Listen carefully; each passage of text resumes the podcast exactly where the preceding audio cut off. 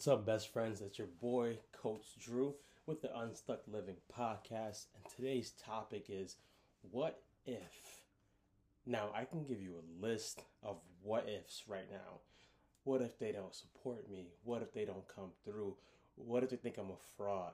What if they think I have imposter syndrome? What if they find out I'm not really good as I say I am?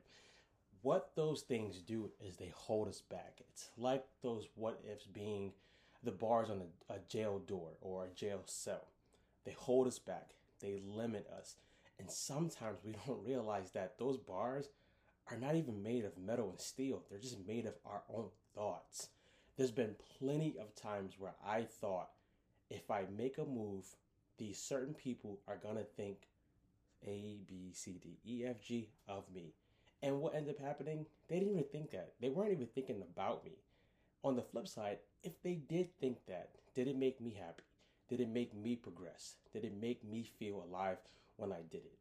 So, what I did was I changed my mindset to not thinking about what if and that being a failing uh, a failing aspect, but I started thinking about what if and it being a success aspect.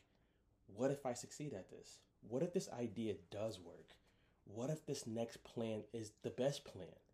And I started training my mind to think about the positive outcomes only. Now, that does not mean every outcome is going to be positive, but I guarantee you, if you think more in the positive aspect, in the positive realm, you'll get more wins than you do losses. So, my tips for you today is think about the next thing you want to conquer. And I want you to write down, grab your pen right now, write down all of the positive outcomes that could happen. And I want you to let that be your affirmations, let that be the things that you focus on, and let that be the things that you let your mind marinate on instead of thinking about the failing aspects and thinking about what would happen if it all goes wrong. You don't make the shots you don't shoot, right? One of my favorite athletes to learn from, he's not my favorite athlete, but one of my favorite athletes to learn from is Michael Jordan. He spoke uh, many times about how many free throws he's missed, how many shots he's missed.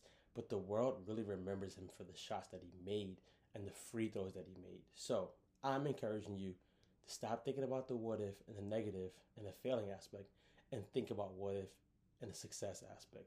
Take care, friends.